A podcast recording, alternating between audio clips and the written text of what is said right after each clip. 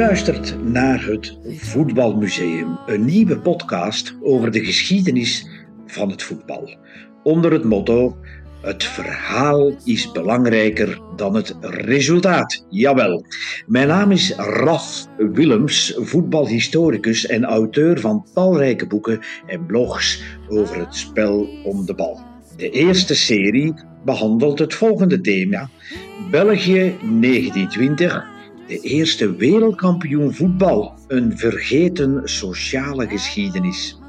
Over de Rode Duivels, die in 1920 de gouden medaille pakten op de Olympische Spelen van Antwerpen en dus als eerste wereldkampioen werd beschouwd door de internationale media van toen. Deze serie bevat vijf afleveringen en is verbonden met de online platformen De Witte Duivel en boekenvoetbal.café. Veel luistergenot gewenst.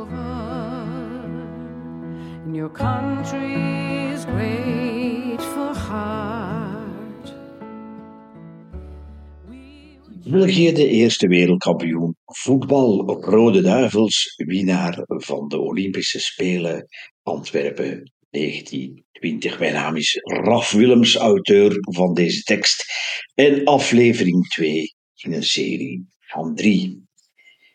De Grote Oorlog, The Great War, La Grande Guerre, Der Grosse Krieg. De Engelse academicus John Keegan wordt algemeen beschouwd als de geschiedkundige met de meeste inzichten omtrent de Eerste Wereldoorlog. In zijn internationale bestseller The First World War beschrijft hij de wereldbrand desondanks als een blijvend mysterie. Want als wetenschapper, zegt hij, begrijpt hij niet waarom de antagonisten elkaar bleven bestoken in die loopgravenoorlog. Met miljoenen zinloze doden tot gevolg. Want van terreinwinsten tussen de duinen van Nieuwpoort en de Pannen en de heuvels van de valleien van de Somme en de Magne was tijdens de slagpartijen amper sprake. De Engelse dichter Siegfried Sassoon vatte het kernachtig samen. I died in hell, they called it Passandalen. In de gevechten om het onmogelijke plaatsje Passandalen, de derde slag, bij Ieper in 1917 sneuvelde in een tijdspanne van 15 weken om en bij de 500.000 soldaten. Zonder noemenswaardig militair resultaat. Daarom noemde Kiegen de Eerste Wereldoorlog een onnodig en tragisch conflict. Ik laat hem aan het woord. Onnodig, omdat men in de vijf crisisweken die voorafgingen aan het eerste wapengekletter in juni 1914 in Servië, op elk moment met wat tact en goede wil tussen de grootmachten had kunnen ingrijpen in de loop der gebeurtenissen die tot het uitbreken van de oorlog leidden. En tragisch, omdat de gevolgen van de eerste schermutselingen een einde maakten aan 10 miljoen mensenlevens.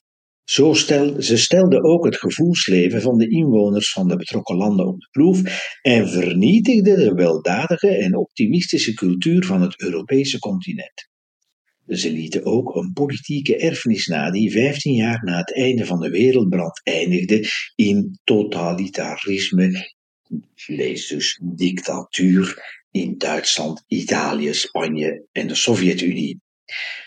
Maar de Eerste Wereldoorlog bracht vooral verdriet van een ongekende omgang, al dus John Keegan. En dat laatste was het gevolg van het onwaarschijnlijk hoog aantal mannelijke slachtoffers uit de leeftijdscategorie van 16 tot 30 jaar in Frankrijk, Engeland, Duitsland en België. De Duitse pacifistische kunstenares Käthe Kollwitsch verloor haar 17-jarige zoon Peter in oktober 1914. Hij was een van die zogenaamde studentsoldaten, met liefst 25.000 waren ze, die stierven in de eerste slag bij Iber. Maar Hete Kolwitz noemde het de kindermoord bij Iber en ze ontwierp in 1915 een gedenksteen. Het was een opstapje naar haar beroemde beeld, het treurende ouderpaard, het treurende ouderpaar uh, van haar man en zijzelf. In dit werk, dat sinds 1931 een begraafplaats in de buurt van Ypres siert, legde zij het eeuwige verdriet van de oorlog vast. Ze symboliseerde hiermee de moeder van alle zonen van de beide partijen die aan het ijzerfront de dood vonden. Zo zegde zij het zelf.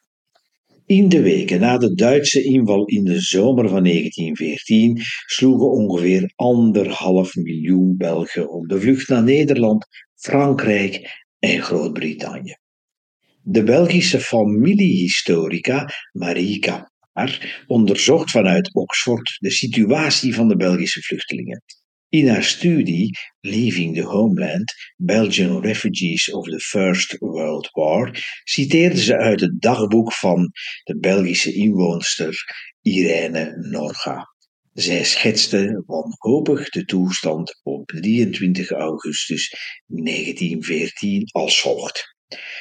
Rondom is een eindeloos veld, zover men kan zien, verlaten, triest, monotoon. De voortdurende eenzaamheid geeft ons een gevoel van isolement en groot verdriet. Ons lot als bannelingen weegt zwaar op ons. Waar zal dit eindigen? Waar zijn mijn ouders? Ik voel grote bezorgdheid voor hen. Waar zal ons dit naartoe drijven? Einde citaat. Deze bittere realiteit stond haaks op het geromantiseerde beeld van de oorlog dat in zowel Duitsland, Frankrijk als Engeland aan de bevolking werd voorgespiegeld. In de propaganda kreeg het krijgsgeweld een bestemming als een soort exotische vakantieuitstap. In de Britse pers klonken kreten als Back Before Christmas de militairen voerden zware sociale druk uit op de jonge mannen van hun land. Wie zich niet aanmeldde, werd als landverrader afgeschilderd. In Berlijn juichte een uitzinnige menigte de mobilisatie toe. In het Duitse parlement, de Rijksdag, stemde Karl Liebknecht als enige parlementslid tegen de oorlogskredieten. Liebknecht was een pacifistisch-socialistische politicus die zich van de Sociaal-Democratische Partij, de SPD, had afgescheurd uit protest tegen het militaristisch denken. Hij wilde vrede en de waanzin van het moorden vermijden. Het kwam hem op gevangenisstraf te staan. Niet stond dus de Duitse overrompeling van het kleine buurland België in de weg. De Belgische vluchtelingen in Groot-Brittannië werden aanvankelijk goed onthaald. Er ontstonden solidariteitscomité's ten voordele van Poor Little Belgium en vanuit het hele gebied van de Commonwealth tot in Canada en Australië toe kwamen financiële steunbetuigingen. Maar aan de zinloze slagpartijen tussen IJzer en Somme leek geen einde te komen. De tol die door het Europese continent werd betaald was amper te vatten. Voetbal. Niets kon het verlangen naar de bal bedwingen, zelfs die onmenselijke oorlog niet. De auteurs Jean Frépon en Dirk Willox tekenen in het derde deel van hun Chroniek van het Belgisch voetbal 1914-1925 volgende observatie op. Ik citeer hem. Snel werden er in de legerkampen van de Westhoek voetbalvelden opgericht. Tot op het strand van de Pannen toe werd er gespeeld. Het materiaal en de uitrusting kwamen er onder meer door de giften van het Britse publiek. In 1917 zorgden de British Gifts for Belgian Soldiers voor meer dan 2000 voetballen en 200 paar schoenen. Deze organisatie werd opgericht onder impuls van de Belgische socialistische minister Emile van der Velde en kwam onder bescherming van belangrijke personaliteiten en zou de hele oorlog instaan voor sportbenodigdheden.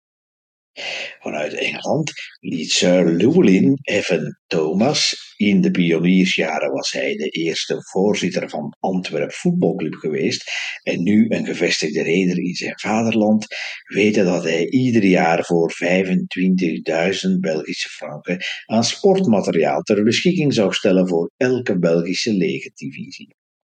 De frontsoldaten konden zich met voetbal volop ontspannen in het toernooi van Den IJzer. Koning Albert schonk 500 paar voetbalschoenen, zodat men niet langer diende te spelen in de voorgeschreven zware legerlaarzen die men als soldaat ten allen tijde moest dragen. Achter de linies van het front wilde men soldaten ontspanning bezorgen, waardoor men met de primitiefste middelen op elk stukje grond ging voetballen. Einde citaat. Meer dan 500 teams leefden zich op die manier uit. De Koninklijke Belgische Voetbalbond opende tijdens deze jaren een traditie van voetbalwedstrijden waarbij een deel moest worden afgestaan ten voordele van zogenaamde liefdadige werken. En er groeide ook iets moois uit. Dit was aflevering 2 van België, de eerste wereldkampioen voetbal, op Rode Duivels, winnaar Olympische Spelen, Antwerpen 1920.